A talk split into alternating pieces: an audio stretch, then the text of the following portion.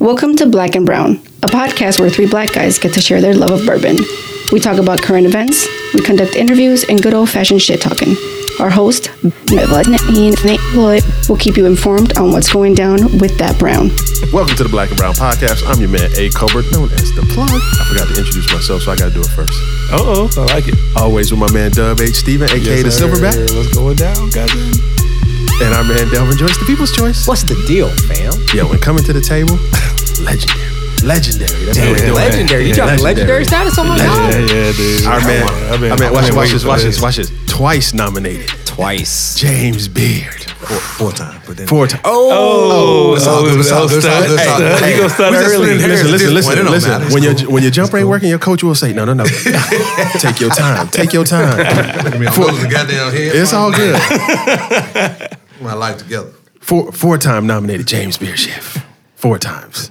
Chef Greg Collier's in the building. The Gordon Parks of the kitchen. Ugh. Peace, peace, peace, The James peace, Baldwin of the burners. Peace, peace, peace. Yo, bro, you hitting it way high on the Oh, oh, you know what I'm saying? Yo, yo, listen, yo. Welcome to the podcast, man. I appreciate y'all for having me, man. Yeah, man. Yeah, Thanks for coming it's through, making good, time for us, man. Man, I'm digging that that uh that tee you wearing too, man. That tee you have on. Oh, Tom Jerry? Yes, sir. I love that, man. I'm a, uh, I'm a, uh, I'm a cartoon graphic tee wearing cat though. For real.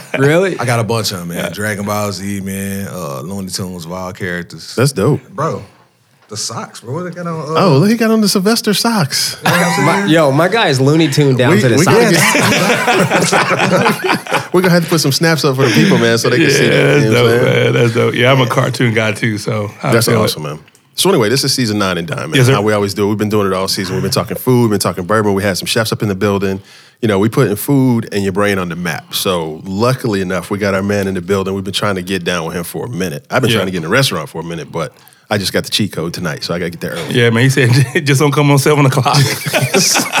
you want to come on seven o'clock? You ain't gonna do You it. can't wake up Friday morning and decide you're gonna come to the restaurant at seven No, o'clock. got to do that on the week before. Thur- no, Thursday. No. Wednesday morning. Yeah, Don't come when you're hungry, fam. You gotta come at five. yeah, no doubt. By And- the way, and I I think that's where I messed up. You and you you you didn't, I think, um, give it enough emphasis. I didn't give it emphasis for emphasis? how for how hard we worked to get this guy on the podcast, here fam. we. Well, talk to him, talk to him. Because as the producer of the show, I mean, I did the legwork. Yeah, you did. Now yeah. let me let me give y'all the rundown real quick. Okay. I've, I've talked to President Obama three times. Tell- I talked to I me, talked to. Joe Biden. I spoke with him once. I talked to Michelle Obama. All these I folks I talked to, Yeah. but I couldn't get my guy Greg Collier. Wow. You know what I'm saying? But we finally got my guy. in the Yeah. How'd you finally get him? bro? I so he gave he gave me the cheat code. There's Okay. a, there's an email address I had to copy, Oh, and once I copied that email address, got right to him. got right. I mean, I got I got in the building. Oh, dope. That's Bro, dope, let me be a man. vocal child, man. Uh, I don't even want to stunt, but and like, it's so many people who do, who say they do what we're about to do right now, Mm-hmm. and I think it's really important for us to link with each other, Yes, right? sir. Um, but it's not a lot of brothers and sisters necessarily doing this with any amount of uh, lyrical content. I'll say, like, Oh. it's just people like they own mics and they talking, and I'm Right. like, bro, like, yeah, what are we talking about? Right. Yeah. Right. Yeah, when I that's true. sat down and I looked at it, I was like, "Yo, I need to, I need to, I need to get in this conversation. and We need to talk." Plus, I ain't said nothing in a minute, so it was a good time to say. Hey, Oh man, I Hey. By appreciate way, that. You I'm saying? man. I bars. appreciate that, that. that- there was a compliment in there. I don't know if y'all caught it, but Yeah, my, something. the my- whole thing is yeah, a compliment. we The spoke about entirety of it. my Exactly. guy, my guy said he looked at our shit and was like, "All right, they they own something." Well, you know what? You know what? Hold on, hold on. He's award nominated. We're Award nominated. This you is know true. what I'm saying? You know what I'm saying? We just got to link up. This is true. Right. So, so Chef Greg, you know, um, we call you Chef G. Is that cool? Bro, y'all can call me anything. You know, we call you Chef G. You know, for all intents and purposes. So, we, there's a few questions we like to ask our guests on the show, and because it's season nine and dine, Yeah, yeah. our famous producer kind of switched them up a little bit, and we'll we'll hit you with them. You can answer those, kind of break the ice. Then we get to the meat and potatoes of the joint. you know what I'm saying? So that first joint we like to ask is, what is the best dish or meal that you prepare? I don't know, man. So I looked at that question, right? Uh-huh. And that's uh people like, oh man, what's like what's your specialty? Like, I don't know. But just for conversation, for back up. I can cook. Mm-hmm. Right. And I like I don't wanna rock and cook. Like I can prepare. Hey man, shoot your shot. Tell them people you can burn it down. There, there- there's not a lot of food items that I do not know how to prepare well. Mm-hmm. So that's just, just because I care about this shit. Like I'm not just like, ah man, I'm a, you know what I'm saying? I, I do this and I've been doing this for two years. Like, nah, this is what I do. Right. Livelihood, my hobby, like this is what I do. Yeah, So that's that, right? Okay. But if I could, if I had to pick a thing, it'd be grits. Yeah. Um, I, I like to think grits, stone ground grits are the quintessential southern ingredient. And I don't really think like people talk about it enough for one. Right. Um, and then for two, like I think it represents who I am as a chef, right? Like uh, you, the grits are great. Um, we take the time to make a stock to cook the grits in, um, and we cook the grits for like an hour and a half, two hours. So like, Wow. it's a really, really, you know, a really, really good grain of corn. Yeah. We take the time to make something to take the time to cook a thing. Yeah, yeah. Like most people don't spend that much time thinking about something. Most time, most people don't spend that much time with such a humble ingredient like grits. And It's very important for me as a black Southern chef to say, "I'm gonna cook grits, Yeah. and they're gonna be the best Hey man, you speaking had." to a nice Southern boy over here, man. Nice South you know Carolina boy. Yeah, I love gotta, grits. We ain't got to put lobster on everything. We ain't got to put scallops on everything. That's Right. easy, right? Yeah. I'm trying to do something to where it's something that you've had before multiple times, but in it, in it, I wanted to bring you to grandma's table. I wanted to bring you to mama's table. I wanted to bring you to seven year old you eating breakfast in the morning, Yeah, right before cartoons. You feel me? Like, Yeah. It's grits. So Yeah. like, if if if I got to pick a dish, it's grits. Oh, All right, dope, all right, man. all right. Can. I can I take a second? Yes, yeah, sir. please, because do. I got I got to follow up to that, but I was gonna do it later. But if you're gonna take it off the Fam, rails, Y'all I'm do good your with thing, you. man. Fam, let me tell you something. Yeah. The first time I had the grits, I had the catfish joint at Leah and Louise. Yeah. Okay. And I had the grits. Yeah. Yeah. Yo, straight up, I was like, yo, I gotta step my grit game up. For real, for real. Cause cause I make shrimp and grits and my kids think I'm like freaking The man. They Yeah. think I'm Chef Greg. you're right, when I you're make right. my shrimp and grits. You ain't the guy. But I use five minute Quaker Oats joints. Nope. Yeah. Nope. you know what I'm saying? Oh, he's now leaving the building. No, no, no. He, he is leaving I the building. I ain't. We're gonna talk some shit today. However, what, what I go do, what I, what I what I try not to do, and this is older. What chef we not me, gonna right? do. Young young me as a chef was like, man, that shit's trash. Five minute Quaker grits, don't do that shit.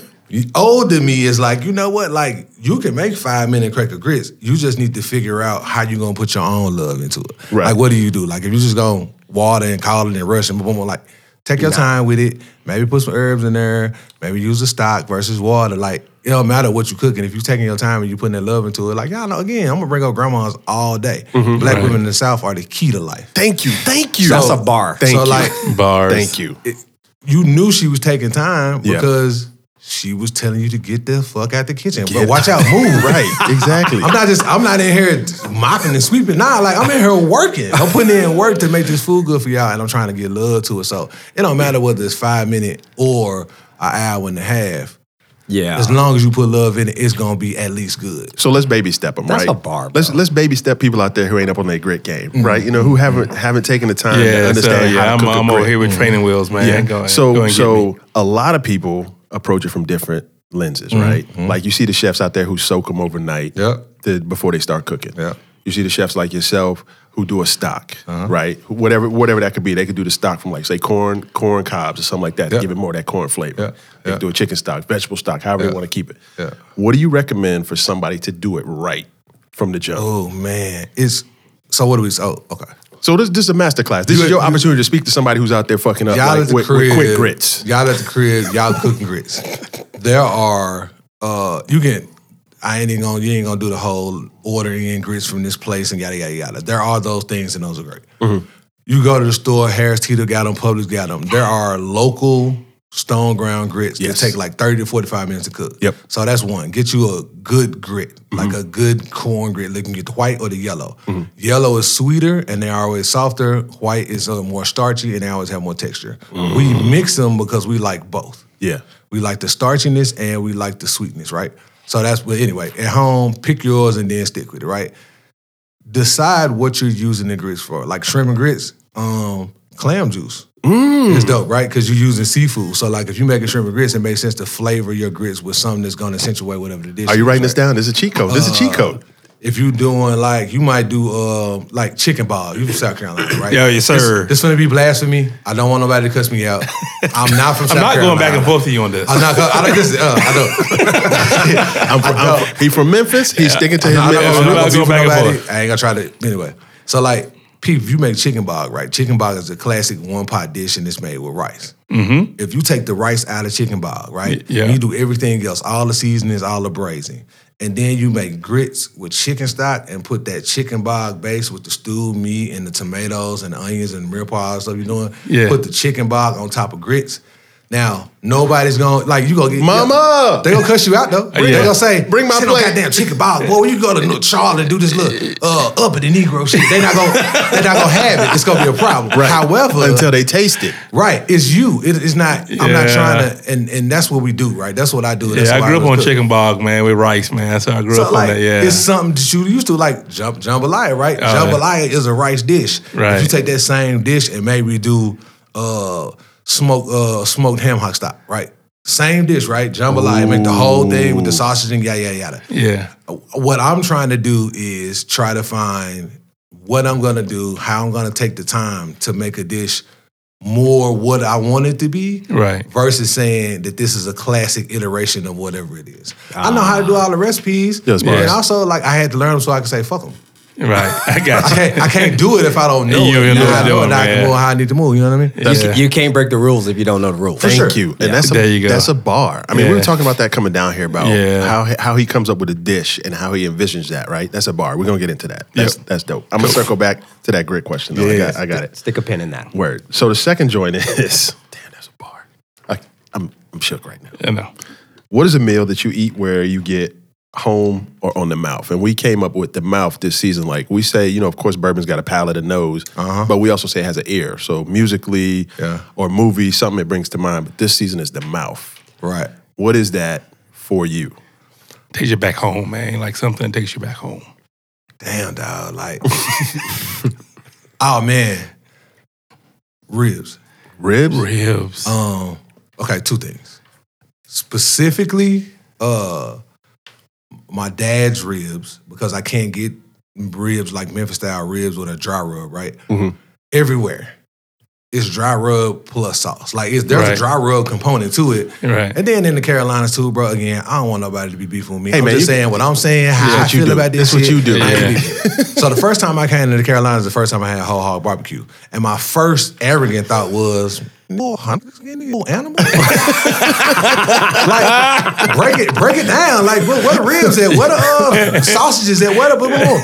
So, but that's me just me just coming from Memphis, not really understanding the culture and paying yeah, homage going to to the a pig ancestors, picking, right? Pig Uh-huh. picking, you have the whole hog on there. and I ain't gonna say who cooked the pig at the first pig picking That was it. Yeah. However, it wasn't a country on the farm. All the folks come over, do their thing, blah blah blah. Right. Yeah. So the first time I went to a pig picking, like traditional style pig picking, I was like, oh, This is what I've been missing. oh, I get it. Like Yeah. you know what I'm saying. I, this this makes perfect sense. And then I learned the history about it. and then I Right. understood it. Like this is how they cooked barbecue in the first place. I was like, oh shit, like all right, cool, baby, baby. But it ain't. I still need ribs, right? Yeah. So my pops just came down. He brought us four slabs of ribs. How that normally happens is my wife eats three of them, and she allows me to eat a couple of bones off each slab. um, because I mean, and the, and the crazy part about it is, and that's what, and I, this is a random thing. love, I, love is undefeated. I appreciate how my father shows his love because he makes sure to let me know that those are not my ribs. yeah, you're Right. right. He not gonna say he love my wife. He not gonna say, "Oh man, I love Sabrina." But he gonna Yeah. say, "Hey, look now, Yeah. I brought some ribs for Sabrina. yeah. You can check and see if she gonna give you some. I don't know about that. Right. Yeah. But they in there. So for me, ribs is one Yeah. for sure. Uh-huh. The other is rag bologna. Um, Red red bologna? rag bologna. Rag bologna. What is rag, that? Rag bologna is literally what it sounds like. So you make beef, beef bologna, pork bologna, however you make bologna, right? It's an emulsified sausage. Rag bologna is that same exact emulsified sausage. It's um not as fine as regular bologna, Uh-huh. and it is dried like country ham in a rag. Oh, okay. Sometimes a sock. Oh, got you, got you, got you. So like back in the day, obviously heard it's of a it. sock or whatever, and they hang it up and yeah, it's like a smokehouse. yeah, like not Yeah. even a smokehouse because it's not smoke. It's just like uh, just like a curing house, like country ham. Okay. country hams can be done in a smokehouse, but like traditional, traditional is salted and it's a wooden farm, whatever, and it's whatever the humidity is, is whatever humidity is. However cold it gets, is however cold it gets. And they just let the country ham rock, Yeah. and it's just salt, and they just keep putting salt on it. Country uh, rag bologna is similar. You put the salt inside and everything else, and the pink salt, and you just hang it up in the rag so it dries like that.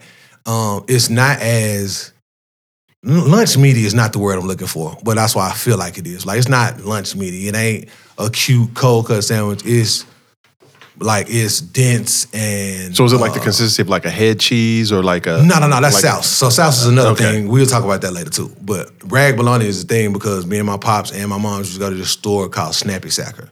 Snappy Sacker was a store right across the uh, railroad tracks. And if you know, like wherever you live, once you cross the railroad tracks, it becomes a different thing. Whatever Yes, is, sir. right? Yeah. It might get more hood. It might Yeah. get nicer. Spit your board, It bro, might be 'cause like, that- you're 100% hey, facts. This hood and this hood are, Yes, the, same, are the same type of hood, but Yeah. you really should be on the other side of the be railroad track. there after dark. So it was that. Like it was Very much what your back Once you cross the railroad tracks from Whitehaven, you were now in Westwood. Got you. Mm-hmm. Westwood is not Whitehaven. And we, it ain't no problem like that, but it's just not Whitehaven.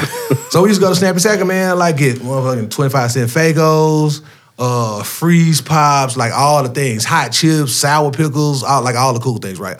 But I remember always going to get like two pounds of rag bologna, two pounds of hoop cheese, and a box of saltine crackers. Okay. And that was the thing. Right, like I like yo, this is country. Like I'm, bro, I'm really, really country. Like I've been wanting to tell people, like No, no, that's but that's the foundation though, right? Yeah, that's where like- your love of like I guess your love of food came from. You knew what you wanted, you knew them flavors you was looking for, right? Right, Word. Like I'm always trying to when I'm thinking about food and I'm thinking about making dishes and we're thinking about putting things together. I'm always trying to evoke something. I'm never trying to evoke shock. Like there are some chefs that do that. I get it, but like, bro, I want you to like this shit. Like, you know what I'm saying? I don't want you to be in here like, oh my god, I would have never put uh asbestos on this dish. Like, like. Oh wow! Now you got fucking lead poisoning. Look, look at what I did as a cook. So I don't want to do that. Like, you know what I mean? Like the goal is to make delicious food, and I'm Right. trying Yeah. to, especially with Southern food. Like at some point, every single person below the Mason Dixon line, I don't care what you are, right? Especially white people in the South, right? Sooner or later, when you back up their remembrances of Southern food, it's gonna come from a black woman. True story. Our food is the same way. It's gonna come from a black woman. So Yeah. at the end of the day, when we cooking Southern food, I'm trying to evoke that. I'm trying to make you eat the Mud Island dish, right? And be like, oh shit. Like, it, like you might not know what the it might be the uh, candy peppers on the dish. It might be the rice grits on the dish. It might Right. be the Cajun seasoning on the uh, grilled fish. It might be the uh, so the sauce on the dish. We make a, a gravy base, a brown roux okra base, uh, gumbo base is what I'm saying. So we make the base. We don't put the okra and all that stuff in it, but we make the trinity and all that, and then we do a smoked catfish stock. So that dish is called the Mud Island because it's an island in Memphis that is um, like a history museum, and this Mud Island is one of the first places that uh, slaves that came through uh, the Mississippi River came into. It's a lot of uh, knowledge there. That's the like. So I wanted to honor where we came from, but I also wanted to honor that whole conversation. Right, that dish is New Orleans to Memphis. Okay. in a nutshell, it's rice grits. If you know. Arkansas on the river has the largest rice culture in America. Okay. Most people don't know that. Mississippi, Yeah, because I thought it was about you know be Charleston. Nah, like so. Yeah. Like, I mean, you know, Riceland, I'm y'all heard from- of Riceland? Y'all ate Riceland, rice. mhm, yeah. That's that's uh, Arkansas. Ah, I'm gonna got tell you you. it's crazy. Catfish, the largest producers of catfish is Mississippi. I mean, it's like the state of Mississippi. Oh wow. It was it was one of the first kind of bastions of well, nah, I'm not gonna say indentured servitude, but like once we kind of got say out it. It happened. It but happened. But, I, don't, I don't think it was catfish was did did it. So I don't want to you know historians be on the line like what huh, what who what? no no no. So but They will come at you now. They will it's come them at you. awful factories where boss boss hog. Uh, run the factory. His son run it later. His son run it later. His son run it later. Got you. And then on the same side, you got a cat that's been doing the uh, butchering. His son, his son, his son, his son, all the way down to like maybe 30 years out of slavery, working the same factory for the same family. On some um, Queen Sugar shit. Y'all seen Queen Sugar? Yeah. A little oh, bit. yeah. Yeah, on, yeah, on yeah. some of that Yeah, type thing. yeah. Uh, so then you got the Cajun seasoning. Obviously, we know where Cajun seasoning come from. That's New Orleans. So in one single dish, and you got pickled field peas, and you got smoked fish stock. So in one dish, you got uh, New Orleans, Louisiana, you got Arkansas, you got Mississippi, and you got Memphis with the smoke in one single dish. And then the only thing that's me on that dish is the pickled field peas. And, then, and what's crazy about the pickled field peas, a chef here, Marc Jacksina, that's my guy. He's one of the Charlotte OGs, right? He did pickled uh, black eyed peas Yeah, yeah, yeah. like 12 years ago. And I was like, what made you do pickled black eyed peas? He was like, oh, I just need some pop and some acid. And for him, that it was that that was really simple for him. And this is 12 years ago. I staged there for a job. That's that's what gets me about that's what gets me about the way you compose a dish, the way you compose a plate, the way you put those flavors together, sweet, salty, the pickle, you know, that that sharpness. How the fuck do you do that? Like, do you say, okay, you taste a dish, y'all It's taste a dish collectively, yeah.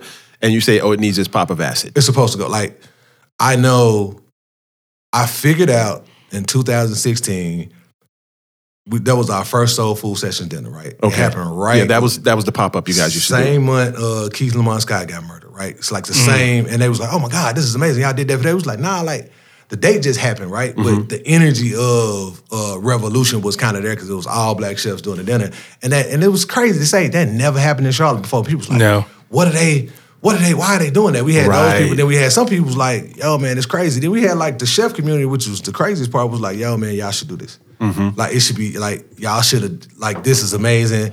Keep pushing through." So at that dinner, I figured out my flavor profile is sweet, salt, smoke, and acid. But what I really dope. figured out though is my flavor profile is Memphis barbecue. That's what it mm. is. Like every single Memphis barbecue dish has those elements. Um, if you got um, rib tips, like you smoke them as a dry rub, right? And it's obviously salt in the dry rub, but it's sweet in the dry rub too. And usually there's like a mop sauce that's really high acidity. Mm, hmm. vinegar, The- yeah. It's always vinegar, right? Um, then when I went to culinary school, it was uh, vinegar turned into lemon and all these other things, and sweet turned into all these things, right? But it still was me trying to find who I am as a as a black Southern chef from Memphis. What does that look like? How does that feel? Barbecue is the easy answer, but the real answer is the flavors about the barbecue, the palate of barbecue.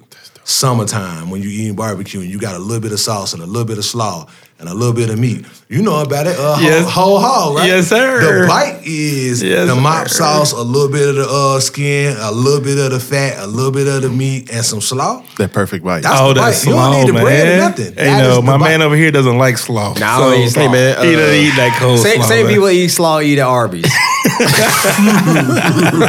Arby's be mad empty. yeah, Man, let's, slaw is my yo, staple, dog. Slaw is my Arby's, staple, bro. let's get that final question so we Yeah, can dig man. deeper Hey, into dude, this, man. we- this, this is great. Man. We haven't even gotten it. I'm you know what I'm saying? This I'm I is coming to y'all, man. I, man, listen. I'm coming to get a job doing I ain't dishes. in a minute. You saying This is dope. You get your head kicked on a Friday, you gonna walk No, out there and in. I'm like, bro, what happened to that podcast talking what we was doing? What's going on, bro? chef, chef, my hands hurt. I'll be back I tomorrow. really need you here. dog. I need you here. It's a real thing. That That's podcast talk went out the door. That podcast, like, my hands hurt. Damn, my skin peeling. Got some lotion. Yo. yeah, he so, gonna need some. so the final joint is like we believe that bourbon is the main course, but if you're going to eat a meal with bourbon, what's your preference for food type? So I mean, you said ribs would be the man. joint, but is there like a second follow up? For bourbon, man, like bourbon always puts me in the mind of corn. Corn puts me in the mind of the summertime. Um, summertime usually puts me in the mind of something grilled. I'm gonna tell you though, what I what, what can't I can't escape. I don't want to say it, but it makes perfect sense. Like grilled peaches. I'm, a, I'm allergic to peach fuzz, which is weird. That is Uh, weird. It's re- I, and, and strawberries. I have no idea. I was told that So there's a puberty, chemical. so puberty was tough on you. I just had to watch motherfuckers eat that shit. I like, Dang, that, that juice dripping off your lips look good. Man. Oh, oh, But I that, can't that eat it. peach fuzz. I can't eat it. Okay, gotcha. Ah, look at you.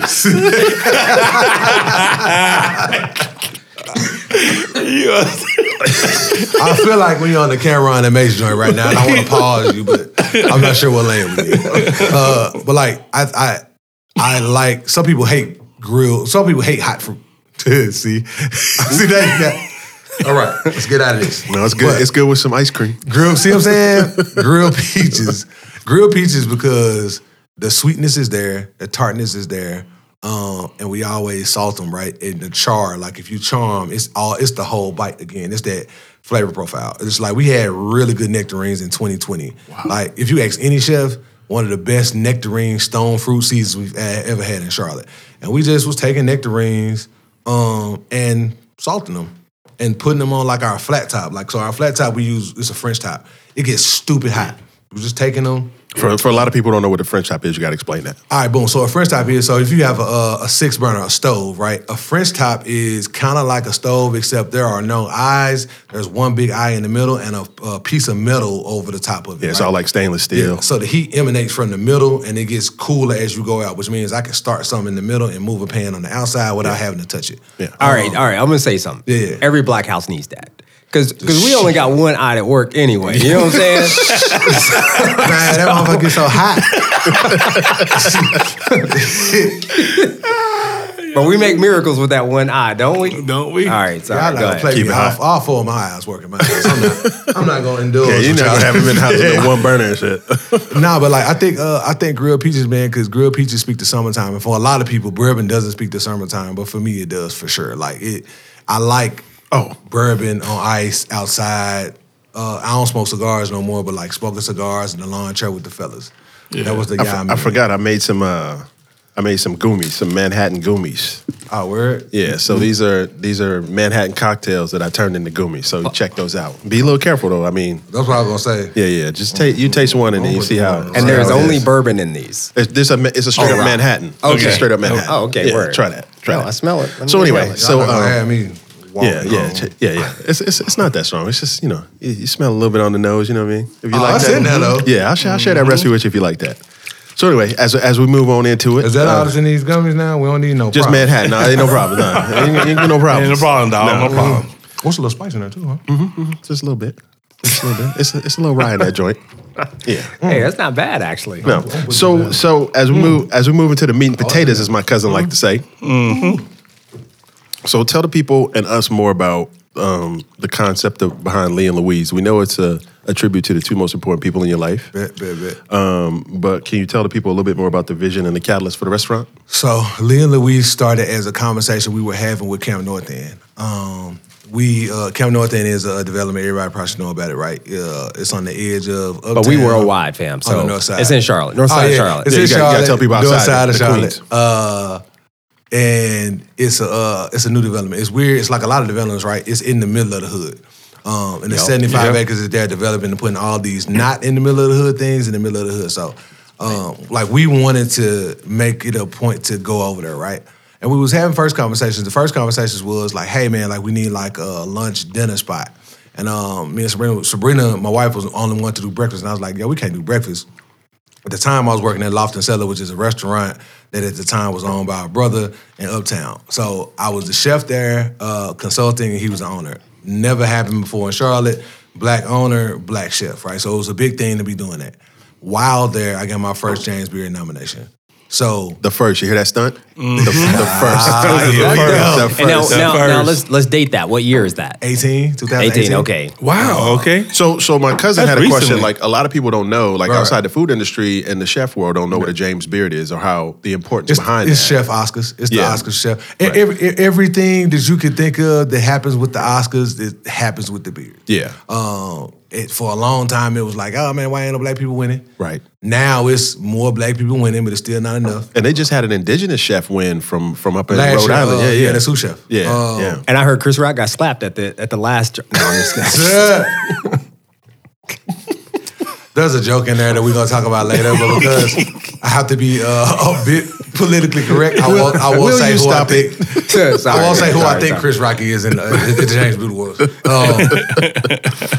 but uh, so like we were talking and they was like, man, man, can y'all do a soul food spot, right? And I, I, I mean, no offense to anybody, I don't do soul food. Um, there are people who've been doing soul food for 10s and 20, uh, 20 30 years and they do it well. I feel like it's a slap in the face more to them to say what we do is soul food than it is to me as a cook. You can say whatever you want to say about my food. I really don't care. Like, but you know, you can get it or you don't. So they was like, "You want to do soul food?" We was like, "Nah." So Sabrina and I was thinking about um, a neighborhood restaurant, which led us to a neighborhood bistro. Um, excuse me. So from neighborhood bistro, we were like, "Okay, so a neighborhood bistro is yada yada yada. Neighborhood restaurant, the owner's there, the, uh, the owner's the host, the owner's the cook. There's wine, there's cocktails, yada yada yada." That led us to what we thought a neighborhood restaurant was for black people. That took us to black people in the South, and we was like, "Yo." What is a neighborhood restaurant? And my wife was like a juke joint. Um, Yep. And I was like, damn. Like a juke joint is the only neighborhood Yes, restaurant we would had at the time. And it could go by many names, right? Right. But a juke joint is like the place. It's music and it's booze and it's uh, fellowship. Mm-hmm. That was what we wanted for the restaurant, right? And when we open restaurants and we, would we do whatever, we try to center them in us and our culture because we believe that people who's supposed to come gonna come no matter what the race or whatever. It's black people who ain't gonna get it and be like, man, I don't get it, it don't make no sense, and they're not gonna come. It's just like white people. But we try to center things in us so hopefully people like us will like the space and want to come in the space and enjoy the music and everything else. Yeah. Um, so once we got to a juke joint, I for once my sister my sister passed in 2014, my granny passed in 2011. So when my sister passed, I said I really wanted to open a restaurant in her namesake. She wanted to bake, so we haven't got to that part yet. But I was like, I want to do it. And Leah and Louise, once Sabrina said Juke Joint, I was like, Yo, Leah and Louise is like, literally, like I, Yeah, I can't think of a better name yeah. for a Juke Phenomenal, Joint. 100%. phenomenal name. Like it's like, oh, Thousand oh, percent, oh, that's, thousand percent. that's for sure a juke joint. And then once we get the story together, my sister Leah was non-recipe following. Like she knew how to make biscuits. She know the recipe. She like, you know, let me add flour, or take out salt, or add salt, or add sugar, or add this, or add this spice, or whatever. My granny was not. It was this is the recipe. So what if you don't? Well, you don't make it. Like so, what if we don't got this, or what if we don't got that? We'll make something make else. Like you get make out, another. get thing. out my kitchen. Right. I, I'm not in here hanging out like I'm cooking for y'all. Uh, so I'm in the middle, right? I'm very traditional in like the grits. Yeah. I don't let anybody make the grits in our restaurants differently than we make the grits in our restaurant. Yeah. However, we got a sweet potato grits that was on the menu. We got a smoked tomato grits we've done. We've done a, a green onion grits to kind of pay homage to uh, like salsa verde and like chili verde because I was in Arizona for a while. Dope. So we do these things, but like the goal has always been to try to figure out what the traditional thing is and then try to figure out how to make it mine as a chef. Um, and that's what Leah Louise is, right? Leah Louise is the juke joint. We wanted to create a black neighborhood uh, restaurant, and that's what resonated, I think, the loudest. The food is what we talked about earlier: smoke, salt, sweet, acid. Um, right now, I have an extremely talented chef, Chef Courtney. She's been with us since day one. She's the chef of the restaurant. Um, so, like, she's kind of developing her flavors or whatever. So she kind of pulls from different places. It might be a little bit of Asian, a little bit of West Africa, a little bit of the South, and a little bit of uh, Thailand. So it just it just kind of it just kind of depends. But we're still always looking at smoke, salt, sweet, acid. That's Yeah. the flavor profile. That's what we're pulling from. Um, when we come up with dishes, it's usually like what's local, what's seasonal. We don't do stuff with tomatoes when tomato season ain't going on. We don't do stuff with corn when corn season not going on. Um, and then I think the rest of it is just like saying, what? How do we make really, really, really phenomenal food in a super laid back environment? And I think that's what Leah and Louise is in a nutshell. Yo, facts. And, and I almost burnt my kitchen down trying to do that cabbage dish y'all do. So I just want, want I get out it. I get I just. I just, yeah, give me that one. I just want to put that out there because I was looking for that joint everywhere today, all day. I found a few, but I was like, I'm gonna talk to him tonight. I'll find out off air how it goes down because that Mm-hmm. joint looks phenomenal. Super dope. Oh my god, ridiculous. Take take us back to the beginning though. Like, how did you even get The into? beginning, the like, beginning? No, no, no, not from birth, fam. All right. I was like, Forever, man, man, it was so crazy when I came out and I saw the light in the hospital. A white man in the, in the Slapped you on the butt. slapped me on the butt. when butt. I hit the world, Exactly. It's so and then I'm gonna start making grits. so crazy. All I want to do is cook grits for the rest of my life, my G. grits for the rest of my life. But take us back to like, how did you get into cooking, right? Because I, I I would imagine like you know we're all young black men, and where I grew up, I mean you know I didn't grow up thinking about even cooking, Right. Right. So how did that even translate for you? uh, I fell into it, man. Like, you know, now I can say this. I didn't know it at the time, but I found the thing that I liked doing that was also gonna pay me. True story, right? That's dope. I, I went to college for sure. Like I went to college, and again, like I told Where was you, college? Uh, a couple of places. so Join the club, fam. Join the club. let me let me uh stunt for a minute. So I so I made a uh, I had a 31 on the ACT. Um, Okay. If people remember, like you know, the highest you can get is a 36. Like so, I was re- school tests and classes were re- was really easy. I just didn't like homework. Um, I bet one of my teachers that I didn't have to do any homework. He was like, "Well, you gonna fail the class?" I was like, "Well, it don't matter. I'm gonna pass the AP test." Right. I passed the AP test and I failed this class. I, I feel like that was a big thing, but now I realize how stupid that was. I just did like half of the homework and passed the class. It made us. you proved your point. Yeah, I proved my point, but it was a dumb ass point. It was dumb. Like, why would I fail? I could have passed. Like, it, uh, so like, I went to. I had a full scholarship to uh, University of Tennessee in Knoxville. Right. I went to UT Knoxville, and I wasn't in Memphis. Right. I'm not at home, but there's so many Memphis people out there. But the thing that really got me about college was like how easy it was to get girls. Like, Smash. I was, it was, it was, I was, I was cool in high school, right? I don't want to say I act like I was a, a player or nothing like that. I was cool, right? I was funny. I dressed decent. you know what I mean? Uh, and I, but I was funny, right? And I was tall, right? So I was cool. I had it. Hey, don't don't, don't incriminate yourself on this joint. Oh no, she know. Okay, okay, cool. Go ahead. Let, not- it, let it ride. She, she already know what it is. She, she, uh, I'll tell y'all how she know what it is and why we like anyway.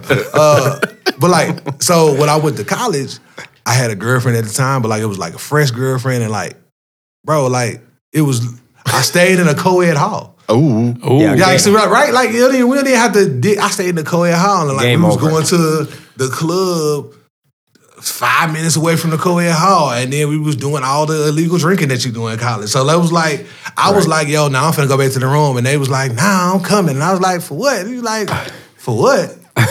To get them grits. And I was like, what? to give them grits is what's happening. Uh, now y'all trying to get me in trouble. but like, it was just, it was, it did it because it was college. Like, everybody want to do the same thing. We all want to kick it. We all want to hang. We yeah. all want to saw our roll the- low. So it wasn't the like, only thing, man. the- yeah, in college, man. the pretty were girls the same like, nah. They was like, yeah, what's up? I was like, yo, for real, you? So in my mind, I'm thinking, not you for real? Like, you like, I'm looking at these girls and I'm like, nah, man, like, you know, you really? and, and, and, it was like, and I would be sitting there like, like, you know what I'm saying? And the next day, it'd be like, yo, so my nickname is Lucky. Um, 100%. so like, so they'd be like, "Hey, yo, Lucky, what you doing tonight?" I'm like, "Shit, what you doing tonight?" Like, and it- so so it, and then I was good at school too. So that that notion that both of us as sexual beings wanted the same thing threw me for a loop because I was spending way too much time with that. Right, that notion that nobody was gonna make me go to class threw me for a loop. The notion that man, I could go and play basketball all day. and nobody's gonna say, get back to class, Mr. Collier. I'm not gonna hear it one time. So like all these college things that are not college things got me. And then like I was going to class, we were smoking, doing whatever, and I was hanging with all these people, and it was the girls, and it was so I flunked out, straight out, right? Yeah, about to say that wasn't a recipe for success. That wasn't a recipe for well, it depends on how you grade success. To be clear. Right, right, right. What I mean, a- uh, what a well, time to be alive. Yeah, exactly. I mean, you know, being in class and staying in school is what I'm saying. Oh man, I had a blast. I'm sure. I'm telling you, some, Oh. probably some of your best memories of your your uh, college days. Yeah, college was wild. Uh, so I went to UT and I came back home. Right, I'm, I'm- I go to the University of Memphis, and I'm in the University of Memphis. I'm like, I got to get my shit together. I'm uh, going to class. I go to summer school. I give me a gig. I'm focused. Um, you know, and I'm doing my thing. And then like, you know, regular. So summer school is cool. Then winter happens, so it's cold, so we're not doing nothing. Then like spring semester happens. They coming out spreading them wings. Whew. So spring semester happens, and I'm on campus, and I live in the apartments, and I got a good job, and like it's like, yo, bro, like this all over again. Like I gotta, I need to do something. So anyway, I, I flunk out again, right? Uh, and so now, um, um, um, so now I'm on campus, staying illegally, uh, living in the other dead ass. I'm telling you, it's just real. um, um, Hey, you man, you know- one of my favorites. so you know, uh, like uh, so now, um, uh, you know, I'm staying in the apartments. It's four different rooms. Yeah, yeah, yeah. One of the rooms is vacant because one of the roommates goes, so I'm sleeping in the room, like just fucking. It's the worst. Uh, so I do that for a while, and then I get to a place where I, all right, they go find out, we get kicked, we get kicked out. So now life is happening. Now I'm like, bro, I, I'm smoking weed all the time. I, I, I, I'm too dumb to know how to pass a drug test, so I'm just like not working, and they get to a point to where like life is tough. Mm. Now, now the cats that I was smoking with in the summertime ain't cool with this because this spring semester they got to go to class. They're like, bro, you gotta get your life together, bro. You gotta get out. I can't, I can't sleep in my grandma's house because I'm coming in smelling like weed at all times of night trying to run girls through there. So now I got to get out. So I really ain't got no place to go. Um, my grandma still let me stay there, but it's like it was like one of them contentious. Every time I walk in the house, it's yo, you got some money, you got a job, boom, boom. Yeah, You- man. You're going to church? yeah. You going to church? like you want to church, you got you got to do something. You can't just be in the house Yeah. sleeping. Uh-huh. So, Yeah, so anyway, like one of my homeboys. you supposed to uh, be grown. You supposed to be something. uh, we Got CeeLo enough verse. problems of my own. Right. I thought you was hitting us with the CeeLo verse. yeah, exactly. Oh, the CeeLo verse. Yeah, exactly. Uh, but like, so like, uh, I used to go to this hot wing spot. My, my, my, one of my best friends, Joshua Williams, his dad owned a spot. Dad owns a spot called Ching's, Ching's Hot Wings, and it was like two blocks away from my grandma's house. So I just would walk there and I'd be like, "Oh, bro, give us food, whatever." He, and then he got to a point. Where he was like, "Bro, you up here three times a day. uh, begging for food. You want a job? And I was like, yeah, can I eat for free? He was like, yeah. Hey, y'all gonna pay me? He was like, yeah. I'm like, Yeah, Okay, what you want me to do? up. Like, what you want me to do? He was like, wash dishes. So I wash this, and then we weren't getting paid much none at the time, but I started off washing dishes, and I'm just, you know, I'm washing dishes. That turned into like, you know, cutting celery, cutting carrots, pouring dressings in cups, doing like small stuff. Now, now, now, date that for us. What what year is that? Would you say? 2003. 2003. Okay. Wow. Yeah, 2003. So I'm still sleeping couch to couch doing whatever, right? Um, and I slowly find myself moving up in the kitchen. Keep in mind, it's a mom and pop joint. It's not, um, I don't even know. I don't want to call it a steakhouses because I hate steakhouses. We'll get into that later too. Um, but it's not a fine dining establishment. It's, a, com- it's, a, community anchor. It's a mom. I don't even know if it's that at the time. It's been open like a year and a half. Mm-hmm. So it's a mom and pop joint with really good wings. I just kept finding myself like people kept getting fired. Yeah. kept quitting. So it's next man up. So I'm washing dishes and doing the celery and the dressings. Now I'm dropping the wings. I'm not making them yet. I'm not tossing them yet. I'm not doing the seasoning and sausage yet because they don't trust me. Somebody else quit. Somebody else get fired. So as time goes on, it becomes um, my my my guy Josh, the uh, owner's son, is Mm-hmm. up front running the cash register. I'm in the back in the kitchen running the kitchen by myself. So Okay. nobody we don't got no. Well, it's, it's probably a dishwasher or somebody, but it's not really a dishwasher. It's probably some crackhead that, who's washing dishes because here go five dollars. And some wings. outside Yeah. and some wings. Yeah. the dishes. Y'all know how it is in the hood. Um, so like, but I, I but I found myself being enthralled with it. Like, and I kept working, I kept working, I kept working, I kept working. I'm working the day shift now, working the night shift, working whenever, just working all the time. And you know, it's mom and pop joint, so they can't really pay me like I'm supposed to be paid. So I get another job, and I'm working part time at the wing spot, um, and full time at the other spot. Um, again, you know, I'm, I'm, I'm, I ain't going to college, ain't doing nothing else. Let me go ahead and get a second job. So now I got a day job, a night job, and I'm still working part time at the wing spot on the weekends, Hustling. right? And my uh, girlfriend at the time, you know what, she's crazy, and we had a lot of stuff going on. It was one of the most traumatic li- uh, times of my life, right? However, she did give me one jewel, even if she didn't mean to. It was it was purely, you stupid for doing this, but that's not what happened. She said, "Yo, why you still working at uh, Ching's?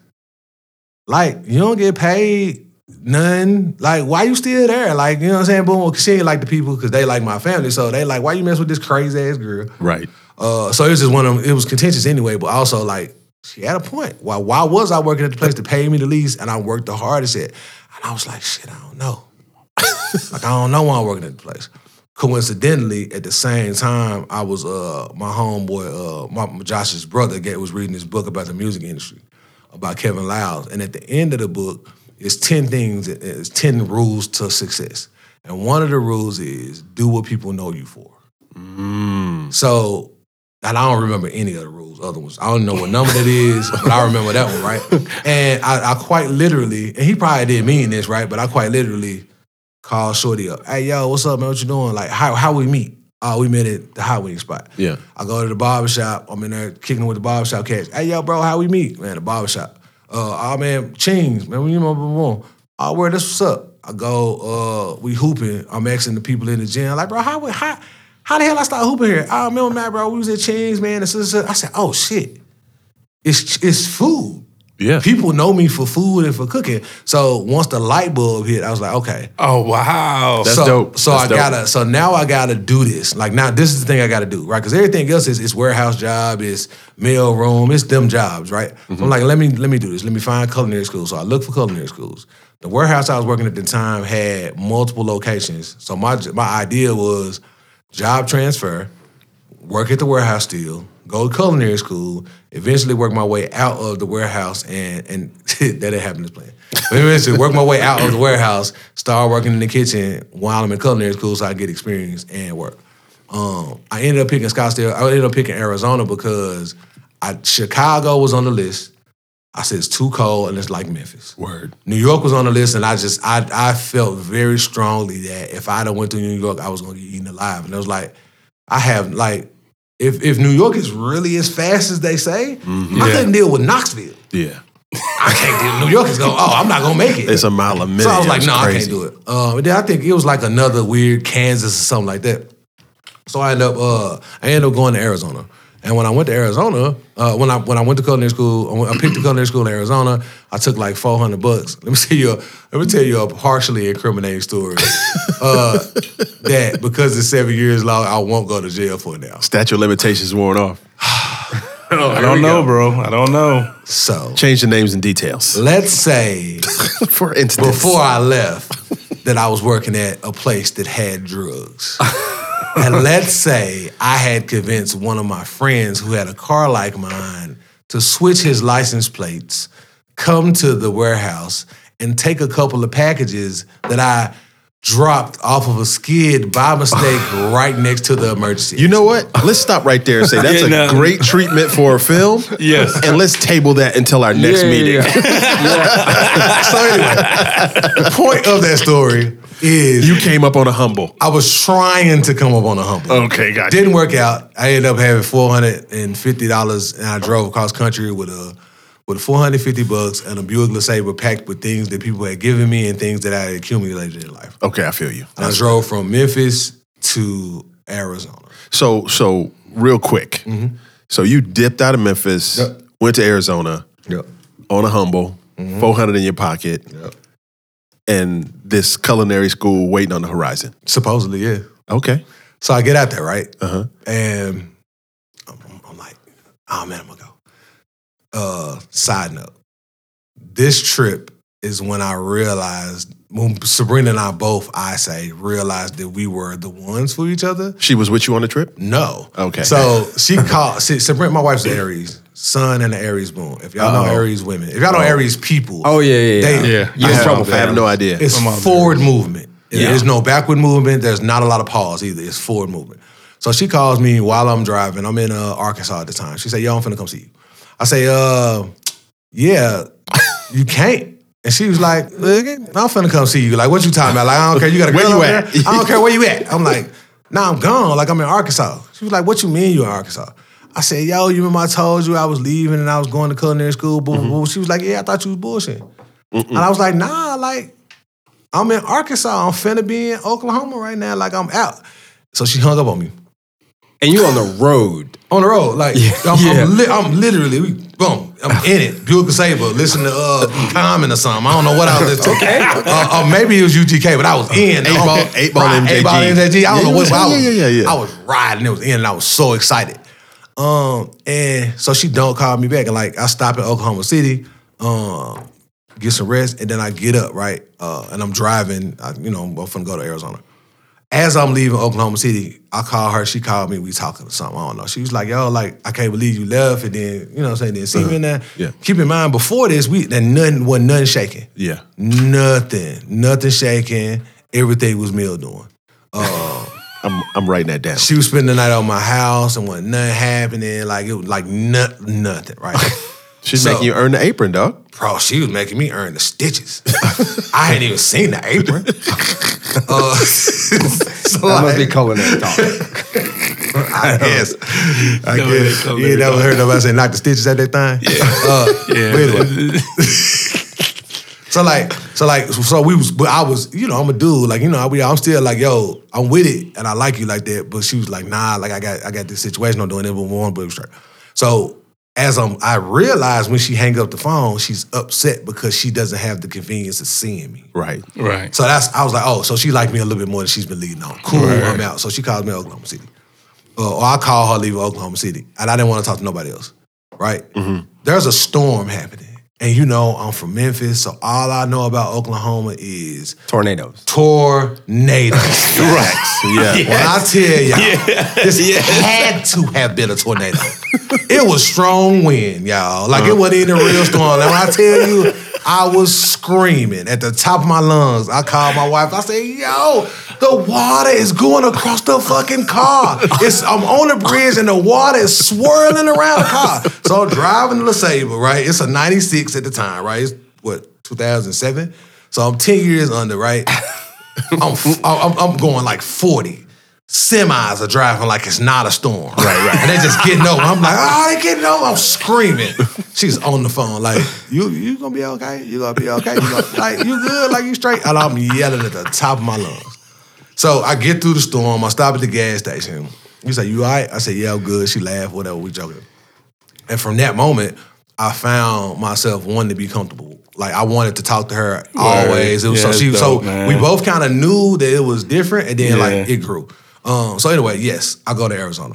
When I go to Arizona, I'm like, man, I'm going to Cordon Bleu, man. You know, I'm gonna get a scholarship. They got financial aid. Cool, cool, cool. So I get out there. The school is like twenty seven thousand a year, which is cheap now. Wow. Uh, and I'm like, man, I'm gonna go out here. And I tell them, hey, you know, I went to school before, so I got a deferment, and the deferment don't kick in until October. The lady hung up on me. what? And I said, and I emailed and I called, and she was, and it was kind of like, you know, just when you know when that gets situated, you call us back. So while this is happening, I'm trying to get a job. I'm trying to get my job transfer, which hasn't gone through yet. Oh shit. So I am literally working for a staffing agency with no AC. They had me driving around. This is funny too. Y'all know how Google Maps is made? Yep. Somebody puts the camera on top of their car and they Yes. drive and they drive around the streets. Yep. Was that you? Imagine doing that in Arizona in the summertime. I went out there July With a, 7th. with a LeSabre with no with a beautiful AC. Sabre with no AC. My man. driving all up Paradise Valley mountains, and I'm like, man, like this is crazy. So I see these huge houses in the mountain, which is a whole another experience, right? Because I'm from Memphis. I ain't never seen mountains before, let alone houses in these motherfuckers. Cacti of all different types. So it's just, it's just, I'm, I'm doing that right. Uh, again, I'm, I'm hustling again, right? I had the 400. You know, I pay a little bit to my roommate for rent. I go buy some groceries. I buy me some beer. You know what I'm saying? I got gas to do this job, but you know, you working the staffing agency, so you don't get paid till two weeks later. So Gotta do what you gotta do. one week I'm out. So now I'm doing the day work stuff. Uh-huh. I quite, this is the craziest. I don't think I told anybody this. One of the J- day work jobs, you had to fill plain parts with graphite. Plain parts, like let's say it's a plastic, let's say it's a plastic bottle, Yeah. right? And the hole is about the size of a, a pin. Yeah. You have to take graphite in a squeeze bottle Oh, and squeeze the graphite into these things until it reaches the weight. And you just do it all day. All day. And that graphite is like that's some nasty little dust, man. So like, and, and I, so I'm doing this right, and I'm not even thinking about it. It's it's, it's nothing but like you know Mexican people, and and they in there. Me, it's like me, uh, you know, a couple white dudes, a couple of black dudes, and like mostly Mexican folks. And they've been doing this their whole life, and there's nothing for them. Yeah, This killing it. cake, They boom, boom, boom. And dude's like, yo, hurry up, man, boom, boom. This is how you do it. I'm like, yo, bro, I've been, I, I filled day. up a hundred bottles, and I'm still on this one plane. what like how are you doing this? So he he come show me some tricks. Boom, boom. He showed me some tricks and I do my thing and then like so I do that for a couple times because I know I'm getting paid at the end of the day. So I go yeah. get gas, I'll go get me some groceries or whatever, some ramen or whatever. And then like I finally heard back, I got the job. So now working the job, culinary school's on hold, and I'm chilling. Y'all want to pause or what y'all want? No, no, keep going. Now that was that was. I was just saying, you know what I'm saying? Uh, so like now I'm in Arizona. Um, uh, I'm staying at this. Uh, what the fuck was I staying when I first moved here? Oh yeah, I got a roommate. I forgot. So I got a roommate. Uh, I'm living life. I'm trying to find the Memphis things. Where I'm trying to find the black people. I'm trying to find basketball courts or whatever. Um, and So I, were you in Tucson or were you in Phoenix? no, I'm in Phoenix. Probably. Okay, all right, Phoenix. Uh, so like, and the crazy thing about Phoenix is, so there's Phe- Metro Phoenix. Yep. There's Glendale, Tolleson, Buckeye, Scottsdale. Yeah. Scottsdale. Tempe, Yeah. all these different Yeah. all, all the little suburbs outside of South Phoenix Scottsdale, downtown. North Yeah, Scottsdale. Like so, Phoenix downtown is South Phoenix is Phoenix downtown. It's Right. not what it is now. yeah. Back then, they would say, "Hey, listen, don't go south of McDowell, Hood. bro, You come up missing. bro." Like, hood, like it, cause so it's black people there, but it's also cartels there. Yeah, I Yes, grew sir. up. I, I grew up down way south in Fort Huachuca. My pops are stationed out there, Bro. And we used to come up to Phoenix, and they tell you, yeah, south of McDowell, trouble. Do not go south of McDowell. Yeah. Mm-hmm. Between Seventh Street and Seventh Avenue, do not go south of McDowell. Wow. You better have a good grip on Spanish. No, Boy. no, no, no hit to my Spanish speaking people, but shit was real. And then when get and that shit won't really get you for real, cause shit, they, they, if it wasn't the right person and you knew Spanish, shit, mm-hmm. they don't got no weight for real. Like they can't say don't do or don't say like, bro, who are you? Like you make burritos for us. Like you're not even on the level. You're not nowhere near in the game, fam. Like you literally cook the food for us, bro. You can't tell us not to like. Anyway, uh, so like I was out there and I was uh, you know, trying to figure out, trying to find my way. then I finally got to culinary school. I ended up going to Scottsdale Community College because I asked chefs. Again, I'm dating myself. I was on YouTube, not YouTube, uh, MySpace. So I'm on MySpace asking people, hey, I see you in uh, Arizona. I see you're in uh, Metro Phoenix, and I see you're a chef. What culinary school should I go to? And everybody overwhelming was like, don't go to Le Cordon Bleu. Oh, had a bad rep. And they was like, bro, like you gonna go, you And that's pay. why you went out there. That was the whole reason why I picked to go there to go look what I'm blue. They was like, don't do it, don't do it, don't do it, don't do it. So I found the Scottsdale Community College, right? And when I tell you, like, it it, it had to have been the best experience, uh, culinary wise, because quite frankly, they was kind of like a Memphis culinary school. Like it was everybody else had all the money. They didn't. Yeah. Uh, if y'all know food, foie gras is a very expensive item. Yes. I didn't see foie gras number once in school. At Le Cordon Bleu, they had cases of it on the tour. Which is stupid. Cases of That's they was like, crazy. oh, foie gras is on the menu. They was letting culinary students cook foie. Just straight out the gate. Yeah, like, but it's Le Cordon Bleu. It's the whole point of it is French excess. Like, Yeah. and that's how they train you in culinary school, French excess, excess, but not mine. It was thrift, thrift, thrift. My chef told us about this thing called the hundred dollar chicken at the time. He said, if you can take a chicken and find a way to break down a single chicken and make enough dishes to make a hundred dollars in a restaurant, you'll never go broke. That's smart, yo. Like you take the wings, Yeah. make dishes, make an appetizer with the wing, yep. take the thigh, uh, braise it, confit it, whatever. You make like a uh, you make a, a entree with maybe a pasta or something with that. You take both breasts, you serve them as entrees with your starch and your sauce and yada yada yada. Then if you get the innards of the chicken, you take that and you make that an appetizer. So with the one chicken, you got two different uh breast entrees. Two different thigh entrees. Yep. Then you got the wings as the appetizer. Then you got the offal as appetizer. He said if you can make a restaurant and you can do those dishes for hundred dollars, you know you'll never go out of business. Crazy part about that is by the time I got in the restaurant industry, chicken was way expensive. So So you had to make hundred dollars off that shit, joint. I couldn't. Like it, was, it cost me a hundred. Uh, but nah, like, uh, and that was and that was like so. My our culinary school, uh, the chef of the culinary school, ran um, the Waldorf Astoria in New York at twenty three. Oh, nice. So he was a bad, like a old British motherfucker. Uh, bad, bad dude. New- Wow. I, I don't I don't think there's ever a question I asked him about uh just like anything food wise that he didn't know the answer to. A wealth of knowledge, right? Um, so what what are we at? 2008? Yep. culinary school. Mm-hmm. So I'm doing culinary school. At some point, me and Sabrina get really serious. I'm working at the I'm working at the warehouse, um, and I'm you know going to the bathroom, calling Sabrina. Uh, I'm on a drive to work, calling Sabrina. I'm leaving work, calling Sabrina, and like we were just constantly talking. And I think it got to a point to where we both, it, you know, we did that fucking uh, junior high shit. Like I, I- we fell asleep on the phone together. Yeah. Keep in mind, you hang up. No, you hang up. Everybody no, did you that. hang and, it, and I was like, I'm 26. like, I'm 26. I'm 26, laying on the phone, like, and we talking, and I, and, and, and, like, we fell asleep on the phone. Then, you know, whatever, whatever. And I, re- and I emailed her. It was just fucking crazy. I had a Yahoo account. I emailed her. I said, yo, like, I still got a Yahoo account. I said, I feel like we need to do this. Next level. Like I feel like I feel like we need to at least try. Like I feel like we need to make. And again, still ain't, ain't nothing happen. Yeah. Yeah. But I'm like, yo, like I this I don't I feel like this feels different. She was like for me too. So she ended up moving. Um, she ended up moving down at some point, and when she got down, everything went up from there. so let me let me ask you this. Um, so in the middle of this, she makes the move. I'm assuming out to Arizona, Yep. right? Yep. So now it's a now it's a huge concept, but it seems like you've been at the forefront of all this. Did you do any like cooking or pop ups while you were out there in Arizona, or was it just fuck no, no? Just, it was just straight up Oh. work and hustle. bro? Like we are not gonna spend as long of time that we need to spend on talking about this because chefs need to know this, especially young chefs trying to come up. Mm-hmm. Yeah. You shouldn't do a pop up if you don't know how to do fucking food costs. Bro, listen to me. Let me let me tell you this. Say it again. Say it one time. You Like, should cost? not- food cost. Yeah, so so food cost is, and I'm gonna try to break this down Yeah, for, the- do, for the novices because Yeah, you yeah, already yeah, got please, it. please, yeah, please do this. So food cost is when you do a recipe, like how you make your uh, calzones, Okay. how you make your shrimp and grits. Yep. Right. Every item in that has a cost and a price that you have to put into your recipe. So when you do down the recipe, like the shrimp, so many dollars. Mm-hmm. Salt, pepper, that's like free items. Herbs, that's a cost.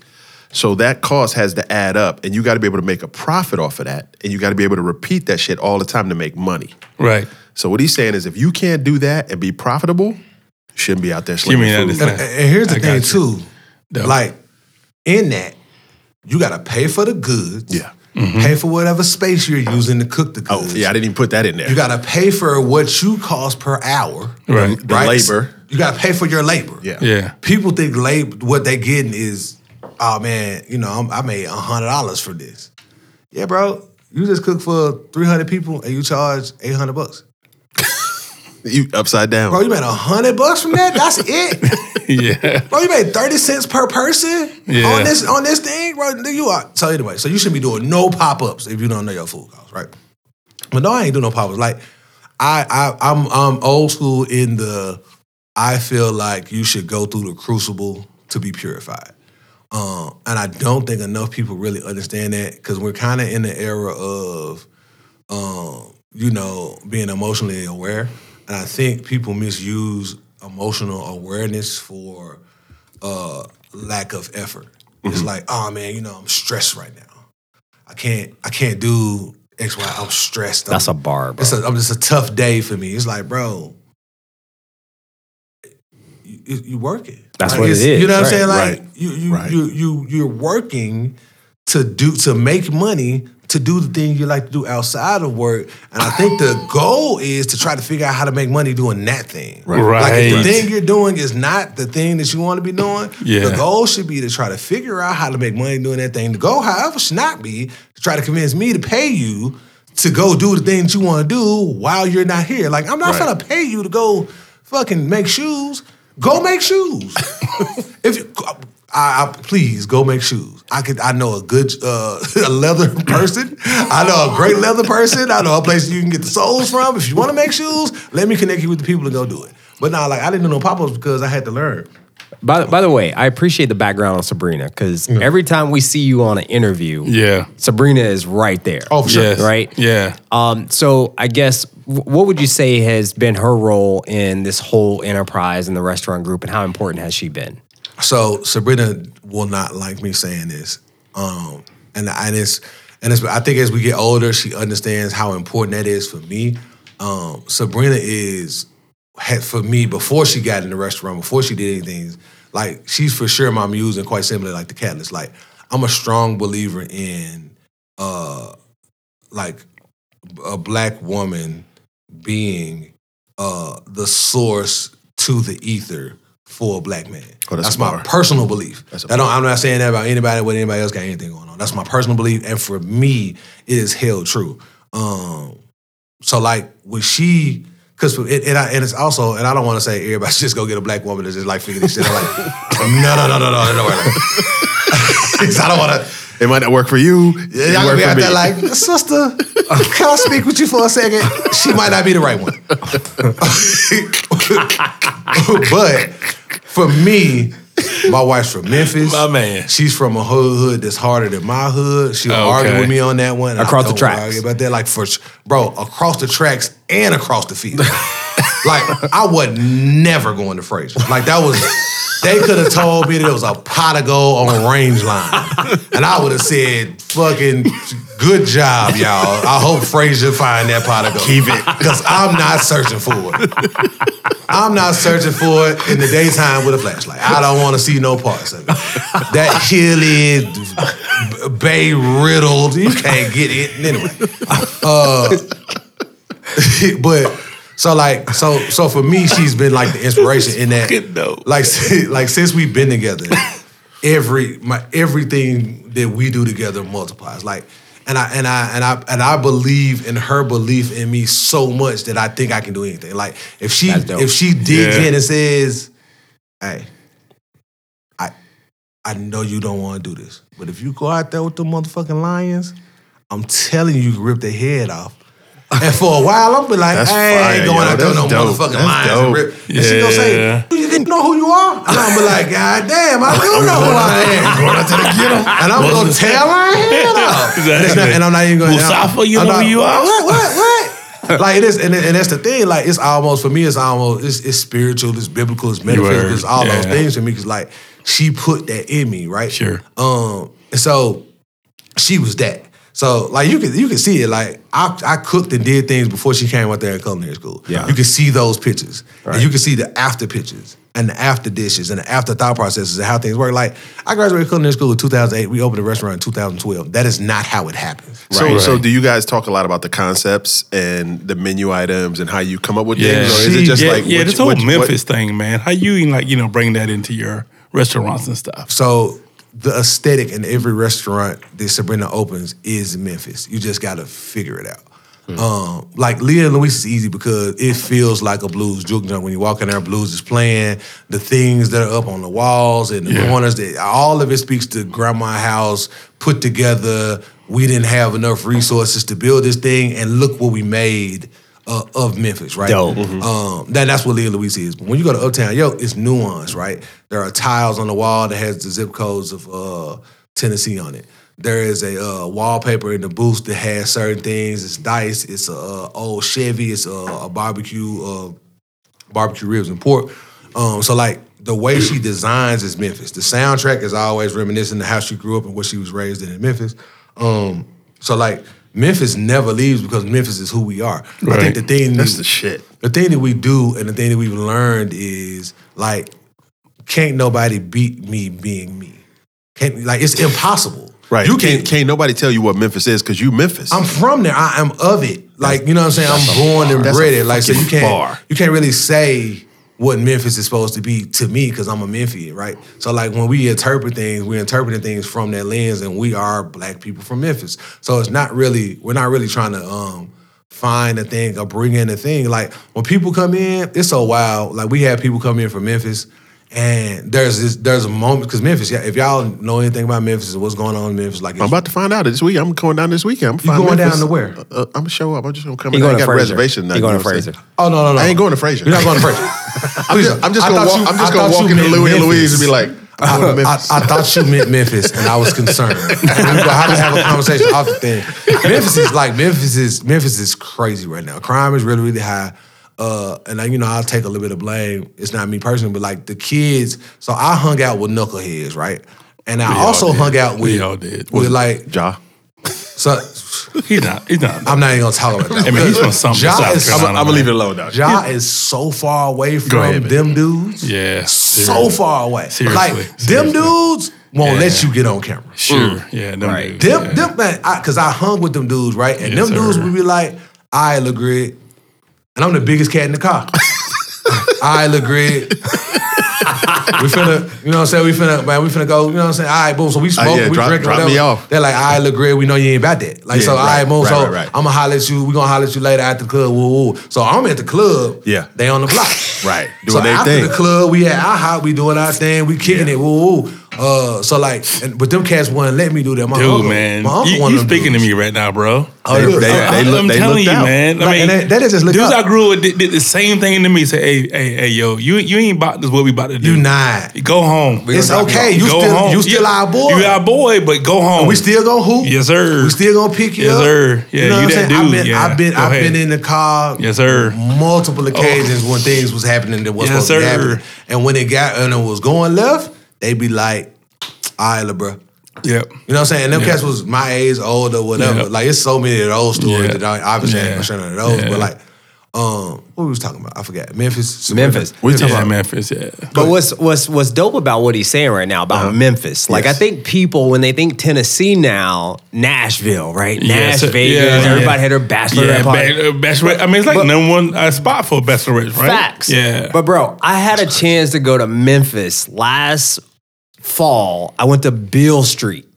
Never been Mm. to Beale Street in my life. Didn't know it existed. Beale Bro. Street is like uh, State Fair Memphis.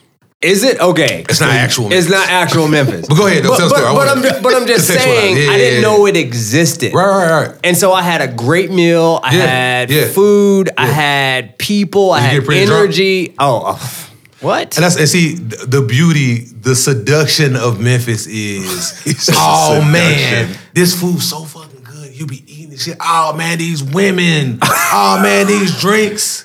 That's the seduction of it. But imagine being part of that seducing Yeah. your whole life. Okay. Everybody in my family know how to cook. Yeah. Most of the women that I know in my family, they good at what they do too. They burn it down. Whether they was cooking or they was doing something else, they good at what they do. Um, you know, I know, I know cats did did whatever. They was waiting on cats like you.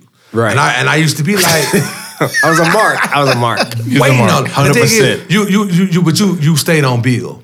At either side of Beale, Yeah. right? There's and I don't even know if that park is still there. So on one side of Beale, there's a uh, there's a club and then there's like a dead end, there's a park. Right. I, as a Memphian, didn't walk through that park during the dark. Because on the other side of that park was one of the roughest neighborhoods, and that's North Memphis. So if you walk through that park, now you're in North Memphis. And the thing is, bro, you're on Beale. But we wasted. Like they got cats in like just outside, man, making barbecue. So like you eating good. you probably done caught you something mean. You like, ooh, I'm finna go to the pool. I get back to the uh, Madison, I'll go back to the Peabody. Ooh, you fuck up Madison was your dope. ass. By the way, I had one of the greatest Manhattans up in a coupe that I've ever had at In the the, Ma- at at the Madison? Yes. Of course you did. Yeah, Yes. Of course. that we do our thing down there. Like it's so crazy how hospitable we are. As But a- you go as through a North people. Memphis. North Yeah, yeah. Memphis, South Memphis, Whitehaven, Orange. Man. Y'all heard the song. Mm-hmm. Like that's for real. And, and the thing is, when I was coming up, the difference between Memphis now, at least in my, from my, I'm here, so from my periphery, the biggest thing between Memphis now and Memphis when I grew up was there was so much when we grew up. There was so much more of the culture that was centric to our lives. The cooking part of the culture, the music part of the culture, Right. uh, even the like the gambling and blues, that side of uh, the music, right? That was more curated. It wasn't just wild. These cats is wild now. Like it's imagine all the cats that told me to get off the porch had kids, Wow. Mm. and they moved to whatever neighborhood. So now they kids, they not grooming their kids like they was grooming me, cause they they kids. So like them kids are now the kids who are running the streets, but they ain't got no leadership because their daddies is gone. Right, their right, right. uncles is gone. Their big brothers and their OGs is gone. So they out there trying to figure it out. And they they they they in neighborhoods that they not from. Right. Right. Their daddy from South Memphis. Bro, you in Cordova now. And you you claim claiming Cordova like South, that's that's not your hood. So you're in a nice part of town and you anyway, I ain't gonna get into Memphis too much. Right. But Wow. the, the the beauty of that struggle of going through that is me and Sabrina both had to navigate life Sure. in that way and then figure out what direction we was going in, how we was going. Um, look at you, you passed it. up. But- I knew but- you but- was too. But the dope thing is, like you, you bring Memphis with you wherever you go. Like you Got introduce to. people to that. So, Got to. so with that, one, one quick question. Like, so you know, c- bourbon podcast. You know, we kind of selfish with that. yeah, yeah, yeah. Your cocktails on your menu. We were looking at that. What was behind the joint called the Gold Coast? Dude, I was getting, literally just, just getting ready to say something like that. Yeah. Did you read the ingredients of wait, that joint? wait. Yeah. Is I it still did. on there now? Yeah, the Queen. It's, the Queen. it's still up. Yeah, yeah, yeah. Damn. With, with, you It's make on the it- you- website. You, make it with Quinn's here from here in the city. it- no, no, no, no, no, no, no. Has has it changed? what's on the menu right now? Uh, the What- Gold Coast cocktails, what is it? on What it. is it? Carolina Gold Coast. With the with the Quinn, is it the Quinn's whiskey? Quinn's, Yep. Carolina whiskey, Yep. Cardarama, Cada, Catamaro. Ma- Catamaro. Yeah, sorry, I don't speak English. What else? Carolina Gold Rice, egg whites, Angostura. It sounds like a bitters. whiskey sour. No, no, no. So um, I I am not responsible. My bad. I'm not responsible for any of the cocktails. Right. uh, we, our first bartender is an extremely talented brother, Justin Hazleton. Right. So Okay. he came up with a lot of the formal cocktails. I don't know if that's still on the menu, but one of the things that we've I've always done as a chef is get the fuck out of the way. I try to get out of the way of ingredients. I try to get out of the way of service. Yo. If I have a really good cook, I try to find how to put them where they need to be and Dude, move that- yeah. out of the way. That is the first, uh, the first lesson in a management Bro, right yes. there. Listen, Get man. it out listen, of the way. listen. out of the way. Hire talented people and get out of the yeah, way, bro. Exactly. I think right now I'm gonna speak for the team and say, you know, after this interview is over, we got to sit down with you with some bottles and just talk. You know, what I'm saying? 'Cause, Yeah, I mean, facts. it's not enough tape for this. I mean, this is cool to introduce the people to a chef that we think is dope. Bro, we Yeah. could be a book and do a part two. Like That's what I'm saying, I you promise know what I people mean? some part twos, man. But I really want to do a part two. We ain't even through this one, but Yeah. uh, you know, you know, you know, um, you know, you don't talk much. You know, like we don't hear from you a lot. So I mean, you know, what's the reason for that? I mean, y'all ain't y'all ain't looked on my Instagram. I'm being a buck. Like y'all ain't looked at my Instagram. Yeah, I'm I- saying like you I'm don't. gonna have to get on it. I don't really talk a lot. yeah, you don't. I But mean, you when know. I when I, I feel like I get out the way, like I, I've I've so we came out in 2016 with Soul Food Sessions, and the whole point was like, yo, Yeah. black chefs is nasty too. yeah, right. Exactly. Like, well, we nasty. Like, don't like. I'm not. talking I'm talking about anybody. And I was, you know, I'm bro from Memphis. Like, so I had just. I'm five years away from Memphis. I just got to Memphis in 2007. I just left. and, Like, I just just left Memphis. I, when did I leave? I left in 2007. Yeah, and I graduated. Culinary- Yeah, so I had just left Memphis five years ago. Yeah. So when we here and I'm here, I'm still like, man, you, I'm na- bro, I'm nasty. Like I wish you, yeah, like, y'all can't fuck with me for real. So that's that's how I felt. That's And- dope. you can't guard me, Uh, dog. like- Like, get, get your man. I got my jumper. cool, you bro. can't check like, me. It's get get two people. Like Yeah, you can't check me. I'm gonna do me still though. Like so, so I felt very strongly about that when I came here, and I also had this chip on my shoulder because I thought, all and all the chefs I saw were white, right? So I just thought, oh. They think they nice. They think they do. And the crazy part, I met when I started meeting these chefs, I realized that they fuck with what I did. Right. So, so Yeah. it turned out Yeah. that like, oh, y'all cool. Like, Yeah. Shit, Yeah. I didn't know. I thought y'all was. I thought y'all was what I thought y'all were. Because again, I'm from Yeah. Memphis. I don't. We don't I, I don't. I never hung with white dudes. But do y'all ever? Do y'all ever? This is this is off top. Do y'all ever get together and like you and the other chefs in the city? You know what I'm saying? Like we talked about Chef Chris earlier. Do y'all Right, ever right. get together, talk talk menu, talk items, talk battle? Like I'm gonna make a dish, you make a dish. Let's see how it tastes. Y'all So, bounce ideas off each other and we shit. don't ever. I don't. We don't necessarily battle in that way. There are different events that happen in the city where chefs kind of you know do like uh chop style battles. Yep. Uh, those have happened. Like, There's uh chefs competitions that have happened to where you make a dish and then the judges judge you. So like there's different things that happen. But like I for sure text multiple chefs in the city about a lot of different things. Um, Can I get on that text chain? for, well, yeah, no text chain. It's just random people. like Chris Coleman, right? I text Chris Coleman over at uh, he's over at Goodyear House in uh, Old Town uh, Yeah. Kitchen and Cocktails in Rock Hill, right? Okay. We text all the time, but I text him more about, bro, how you handling kids and work at the same time. Wow. How are you how are you Real- managing real extremely stuff. talented people and trying to find them their way before they find their way on their own? Right, exactly. So we, I text Joe Kindred. Joe Kindred's in Davidson. He got Hello Sailor, the Kindred, Uh, and uh, Milk Bread too. we were just at Kindred. we just, So- just at Kindred, y'all. Joe Kindred is nasty too. No, we were just there, man. So Yeah. like we text That about Noki fucked me up. Same thing. Uh, like yo, what's going on with family, man? How you doing this? How you moving? What are you thinking about this? Like, so I, I text multiple chefs like that. Um, and then like, but like before, like when I was, so when we did the uh, all black chef thing, right? It never was me trying to find more camaraderie with non-black chefs. I just was trying to say, y'all are nice, but we're nice too. And what I realized doing soul food sessions was, man, I have been running away from the South since 2007. When I finally made a decision to embrace the South and tell the South story like how I want to tell the story, Mm-hmm. not like another chef on TV, not like the uh, the white women that they love to say invented Spit fried your bars. chicken, right? Spit your I don't bars. want to. I didn't want to be that, and I didn't want to represent that. I wanted to represent Memphis food, Memphis culinary creations, and I want to do that my way. So once I, oh, once I okayed it in my mind, and then like my wife was like, "Yo, we from Memphis." We say that all the time. Yeah, Spit I know. your We are from Memphis. So as as a as a Memphian, I'm gonna move like a Memphian. I'm gonna act like a Memphian. I don't care who's in front of me. I'm gonna move it. I'm gonna make it happen. Mm-hmm. So, um, like for sure, it's but it's it's always a competition though. Like I, I'll see somebody do a dish, and I'll show my wife, and I'll say, "I'm gonna go eat his ass up." I said, "Oh, I can't wait! Like I, I like I can't wait." And I think you know, I, I think It's almost like you know you took that mentality from the basketball court to Yeah, the right. kitchen. I was just Kobe. thinking You know what I'm like, saying? So Tom Yeah. Brady is my favorite. Yeah, yeah, yeah. yeah. Ah, It's, uh, But I, I moved from New England, bro.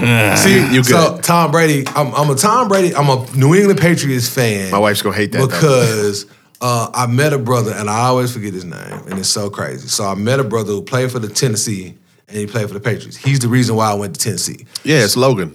Uh, not Logan Ryan. Not Logan no, Ryan? No, no, older, older cat. Older uh, cat. Played in um, Super Bowl where they got mopped 55-3, the Bears joint.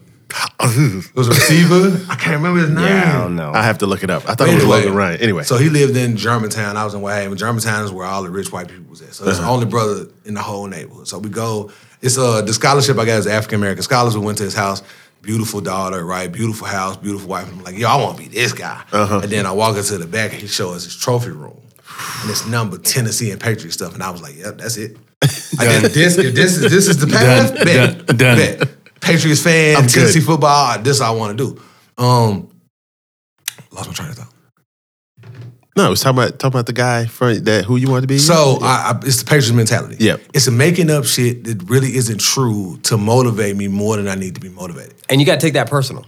It's extremely Like Jordan. personal. took that personal. Super personal. so when we opened Leah Louise, like all, all, I- all I was talking about, man, I'm finna eat. I'm finna eat everybody alive. Like I wanted to make it to where, at least I, I in my mind, I wanted to make it to where I thought Chefs in Charlotte, I was trying to make them shook. I wanted them to be concerned with the with the type of food we was putting together. And again, they wasn't. They was applauding it. Most of them were. There's some hating. There's some hating ass motherfuckers in Charlotte. We're not even gonna get on them, but like, so okay, all right. They they know where they're at. so yeah, they know for sure they know what they is. So is that why you moved to Charlotte? Is that because you thought For you sure. could? Yeah, I, is I didn't you move to could- Charlotte because I, th- I thought I was gonna eat everybody up. I moved to Charlotte because I felt like I felt like there was space for who I was trying to be here. Dope. Oh, okay. Because Gotcha, gotcha, I was going to gotcha. say, I mean, you moved to Charlotte in 2012. Yeah, 2012. And the food scene, because we, we were here. I mean, Yeah, I, I I've moved been here, in here since 2000. I moved here for the the food scene here was trash. I wasn't. I wasn't Right. here. I just moved here. It, it, a, wa- it a wasn't year. trash. It wasn't trash. It- no, it was trash. I It moved was from trash. New York. How I'm, about fu- that? I'm gonna I'm gonna blame the customers for a moment. There we go. Okay. Wow. Nobody- You EPMD, No. you're a customer. No, nobody has spent the time to show customers how food was supposed to be. And everything in the city at the time was steak and potatoes. And, Yep. and to be honest with That's you, true. That's Yeah. a a lot point. of a lot of New Yorkers and just Northerners was coming down, and the only thing that they would resonate with was the steak and potato Steakhouse, yeah. Yes, because sir. it's what you eat. You go to steakhouses in New York, and they Yeah. way different now. Yeah, They're yeah. not the Roost Chris. They are old. They Peter Luger's. Yeah, are- it's a whole other level of steakhouse. And they play Frank Sinatra. How- Right, it's a whole other level of steakhouse. Beef and Baller is one of my favorite steakhouses in Charlotte. But anyway, I no, I didn't mean to plug them. Uh, but like the thing about the food scene then was c- clientele hadn't understood, hadn't figured out how to respect, how to understand, and how to just let chefs do their thing. That's a good point. Because forever it was like, and I say steak and potato, I don't mean beef and uh, russet potato. I mean shrimp and grits. I mean scallop and rice. I mean pork chop and uh, gnocchi. I mean it, everything was steak and everything was meat and starch. Right. Because that is the wherewithal that diners had in Charlotte at the time, and chefs couldn't really push. So when chefs started pushing, you start you start to see Charlotte scene changing That's because we started to really push.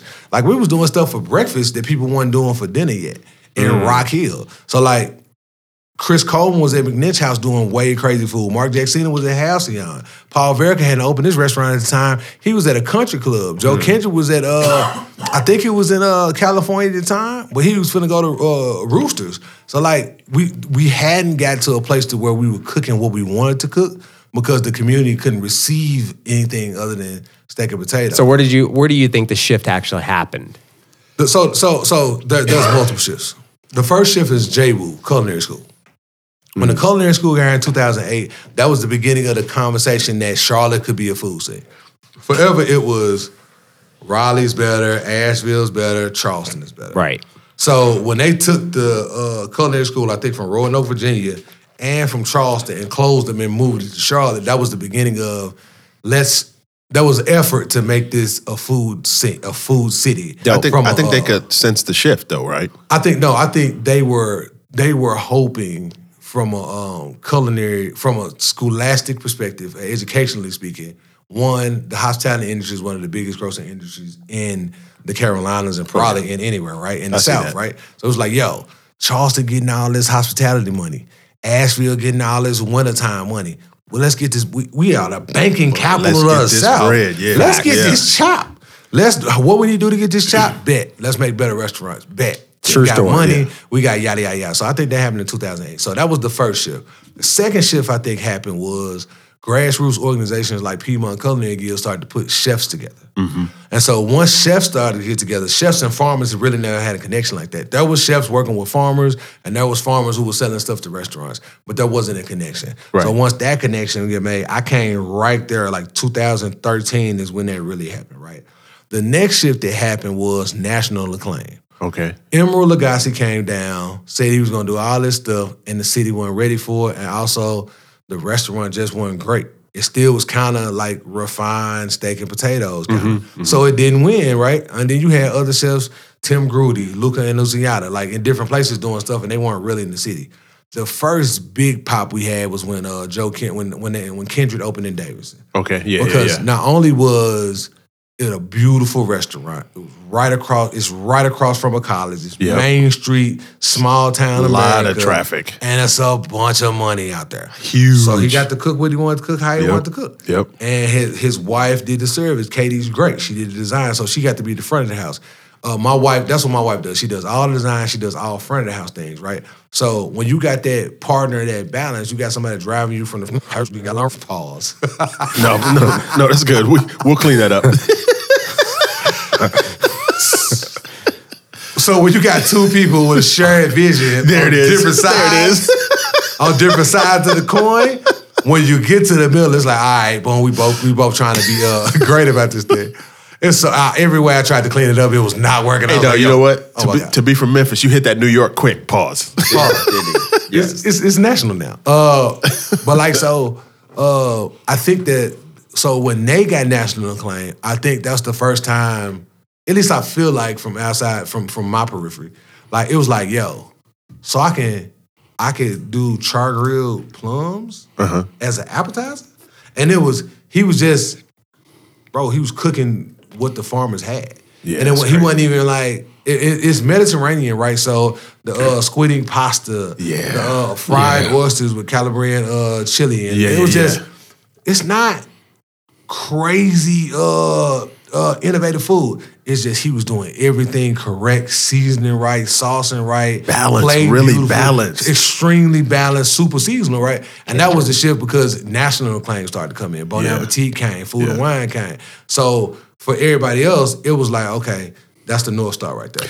Bro, let me tell you what, man. I mean, because you, I mean, Charlotte, when I see your recipes in Bon Appetit, Mm-hmm. like Chef Chris, your joint, when they're putting your recipes in the magazine, I'm like, yo, these cats made it. Yeah. You know what I mean? I mean, this magazine is worldwide. That's fire. You know, And and by the way, just just for our listeners, what we are drinking tonight, Everything. while, while we are in the Yeah, I mean, this is like, a bourbon podcast. Like, like we've been Everything. we, we've been drinking, right? Yeah, now, yeah, now he's he, sipping a little bit. he drinking Gator Gator Gatorade. He's as staying my- as- Powerade. as, my pop would say. He But get, he get hydrated. we we are sipping on this Barrell Seagrass. Yep. So I, I just want to get your perspective, tasting notes. You are a chef. You've had literally everything. You've cooked everything. Is there anything notable that you taste about this whiskey? Because this is a rye whiskey, right? Barrell Seagrass, Yep. rye whiskey Yep. finished in Martinique rum barrels, right? Madeira, apricot, brandy barrels. Uh, that's, that's usually Apricot. apricot in most Bro, places. bro, bro, Apricot. Apricot. Apri- apri- apricot is like like super cat. Apricot, apricot took round one. so is it? So are they kin to um, Thundercats? Yeah, Thundercat, Super Cat, everybody. In fam. this round, we've got apricot. So so what do you what, so- anything notable about this seagrass? So I'm not I'm not finna sit here and act like uh, I'm a tasting note aficionado, right? Because the way I pair spirits and wine is everything is I like to I like juxtapose. Like I I hate red wine and steak. I think it's stupid, and I think it's lazy. um, I get it. And and I'm not going back and forth on you on this. I respect Red it. wine and steak is And that's my word. I respect it. it's stupid. B, B, I think it, I get it. I get it. You want to be uh, an extra in The Godfather. I get it, and I respect you. However, duh, of course it goes together. That's so the thing, the thing about the ride that I noticed is how it, uh, the spice, it finishes with spice, and it's Yes, not sir. really spicy on the nose. And I think the way they finished it mellowed it out on the front end, but it still got that like peppery note on the end, and it's a little bit sweeter um, in the middle than most rides are. Bars. Like, everybody's like, "Oh man, it- rye, be a rye guy." I'm like, "Man, rye, motherfucking." I feel like, uh, goddamn, Heathcliff is jumping down my throat every time I drink rye. It's like, ah, ah, what is this? Rye, ah, like every time, and I get it, and it's like, but it's I, I like bourbon because bourbon is sweeter. It finishes better. Like it's Nice the corn, right? nice I smooth. that's what I love. I love again. I'm looking for the acid, the sweet, the smoke. I'm looking for all that and the salt, right? So rye don't do it for me. But this rye is so balanced. Like I'm, I'm trying not to drink as much of it, bro. It ain't an ice cube in this motherfucker. Still. Like I, am sitting here drinking rye out of glass. Yeah, and I'm I like, mean, you said it earlier, man. You said this rye is gonna be a problem. You said And- and- you and- said it and- earlier. Hey, And I also feel like y'all giving me two fingers while y'all only getting no, one. no, no. No, listen, Pause listen, listen. again. It's only it's only one dude in our crew we let have ice. That's our man Von Ghost. If he was here, you have all the ice you need. Nah. But- but- It's all good, bro. I'm what- good. Yeah, what we do is we heat it up. You know what I'm saying? We we heat it up. This Yes, is sir. dope. Yo, this has been sir. crazy. Yo, listen, we got to talk about some things offline, but um, if people wait, we before we get out of here, we got to talk about the Bay Are we Haven, done? the the BayHaven Food Festival, Yeah. the BayHaven No, Food and Wine Festival. I want one other question, man. Your question, then we talk about the BayHaven Food and Wine Festival. All right. Yeah, we gotta do this again. All man. Yeah, we definitely got to do this. Yeah. again. for sure. So, um, you mentioned those chicken skins. Yeah. What? I mean, why is that so near and dear to you? I mean, you. I mean, you said we got to do the chicken skins. So I'm gonna tell you what's funny, man. I always, when I prepare dishes, when I'm putting food together, I'm always trying to figure out how to connect the dots, right? Yeah. The chicken skins is my homage to Memphis and the first restaurant job I ever had. Chicken skins are fire. Okay. Uh, what's the best part of the chicken?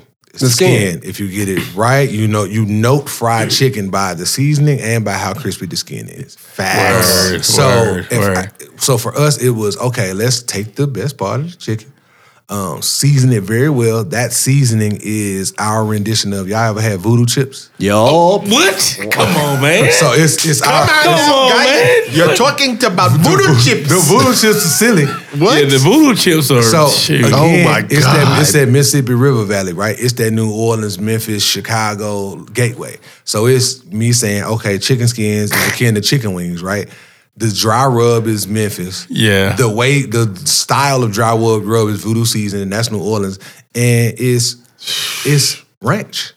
It's just us. We made green onion ranch. So again, it's just thinking about okay, green onions. That just makes sense with trying to add a little bit of that acid and another uh, savory element to it. Right. And, but the goal is like the real, real reason why we got chicken skins is because I just thought it'd be super cool to make people pay a lot of money to eat with their hands. like it's it's so crazy, and I and I say it's like to see to see white people come in and they be like, you know, got they they sports coat on and they order chicken skins and they and they ain't no. now you don't like sports coats though. You don't. You say. Well, I mean, It's a, it's a it's a no coat zone. you say you don't no don't like clothes them. on. I don't like them. I don't Yeah. fuck with them, but you can do whatever you want. but if you if you if you cut the check, Yeah, cut yeah, the check. yeah, bro. You want to wear a sports coat, do your thing. Uh, but we want people to come in comfortable. So if you comfortable Sure, with a sports sure, coat, cool. sure, if you comfortable sure. with flip flops, cool. Like if you Timberlands? just, just come in Timberlands if you want to. Specifics. Don't, Specifics. You can't come in with the wrong Timberlands. By the way, we we might not flame you in public, but you will be flamed in the kitchen. There will be some pointing around. My, my GM, she's from DC, so you you you definitely, if you come in there wrong dressed, you are definitely getting flamed. You, we're not gonna do it to you because we believe in hospitality first. But it's fuego after you pay your oh, check. Oh, why are you there? We can't let you go. We need we need everybody to know what we're talking about. So when we have breakdown, we can laugh at specific things. Uh, but not like That's dope. it's the, it's just it's that juxtaposition again. Like Yes, just trying to go opposite ends. Like you coming in, oh it's fine down there. You get chicken skins. Like I've seen people try to eat with a fork. I was just looking at them.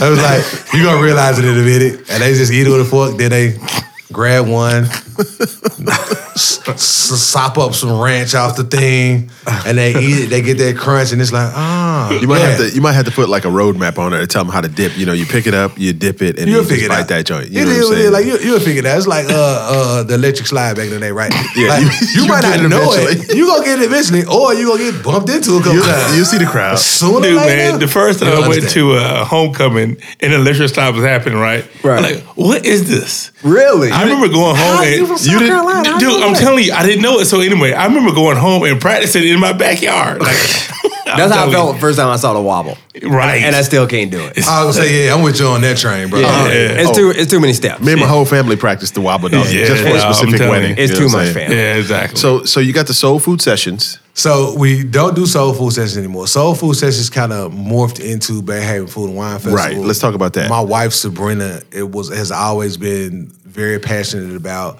leveling the playing field. So we thought, hey, there are food festivals for everybody else. Why not do a black centric food festival? That does not mean, however, Super uh, dope. all the black people can come. We want Right. everybody to come. Yes. Black chefs, black mixologists, black winemakers. This year is October 4th through the 8th.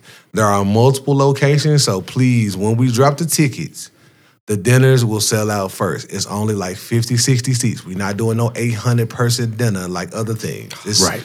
50, 60 seats. So if you see me on a dinner or you see a chef from another place on a dinner, please make it a point to go ahead and get the tickets. Taste is Saturday. It's the big one. So it's wine, it's beer, uh, it's different spirits, it's different mixologists, different chefs.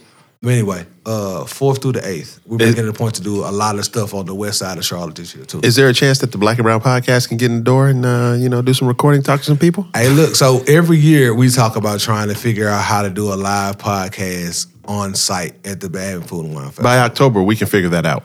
Uh, as long as y'all talk to the person who run the show. That ain't me. Well, you know what? that's the boss. The better half is somebody you know. So we'll talk to you. You talk to her. Yes, she sir. talk to us. We'll, but we'll, listen we'll, though, we'll get but it she- cracking. But if it, if it's right, it's right. We like we've been trying to do the podcast thing for a long time because Yeah. we think like this conversation that we've had today is. I feel like it's. I don't even think I've been here for long, but it's been a grip. It's Like, been about been about two been a hours. grip. These Yeah. conversations that we didn't even finish. These conversations need to be had with more chefs because I think Yes. the perspective of the black culinary and hospitality industry, especially in Charlotte, it seems like we have a really big stage now. Mm-hmm. It seems like, oh man, so many black chefs.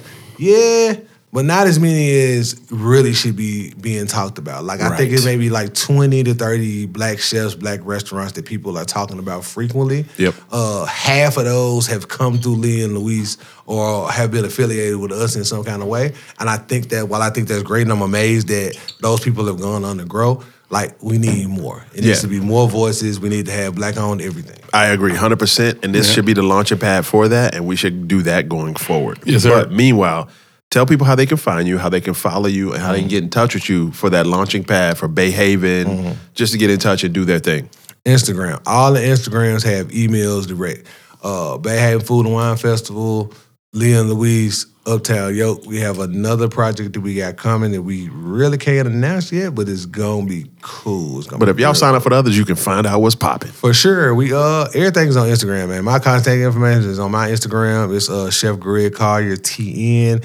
Don't be hitting me up about baby showers. I don't do it. Um, I did I did my wife's baby shower and I cooked some real hood food. Like it was great. It was hood aesthetic. I made Swedish meatballs and rotel and like sliders. Like I, re- I made like real hood. I had a uh, Burberry shirt and a, a pink velvet wave cap and a black and mild. It was great. But that was for his baby mama. great. Don't come at him Yeah, with yeah, no it. sideways It's shit. He not doing that. He not doing it. It don't matter. You gotta pay the brick. uh, unless you know you you the Obamas or some subsidiary of them, and y'all trying to do something. We'll figure that. yeah, price of the brick going up. I shower the babies. You know what I'm saying? Mm-hmm. Hey, Yeah. Delvin, rap it Memphis style when you're ready, dog. Bro, man, this this has been a treat, man. Season nine, No, nine. dude, I, yo, I could not think of a better Way to end this, man. ending Yeah. finale to season nine and nine. For real. Yeah, yeah, Then- man. then Yeah, to man, have- you the anchor, bro. You- You, you you the last anchor, bro. chef on our joint. Yeah, man, you the Telling anchor, y'all, bro. man, we need to do another one, man. We We need- hey, we need to listen, do we're gonna another do many more. I ain't in y'all business. I ain't in trying to be out y'all business. I ain't Bro. trying to run the show. And what what I what I love about Chef Greg though is that he is authentically We're doing our own location joint at his Bro, spot. bro, bro, bro. He is authentically himself. He Sure. is Memphis. He is Chef Greg. We should And and and my biggest takeaway, for real, for me personally, Okay. my guy said nobody can beat me at being me. That's none, right. of, none of us. Bro. Yes, that's, that's, a, bar. bar. That's a, a, huge bar. Bro, so I just want to, first off, thank Chef Greg for coming yes, through. Sir, and I want to encourage our listeners to stay black, be yourself, Hey. and keep it brown. yes, sir. Keep it brown. Cheers, fam. Yeah, appreciate it. Cheers. Cheers, Cheers man. Yo.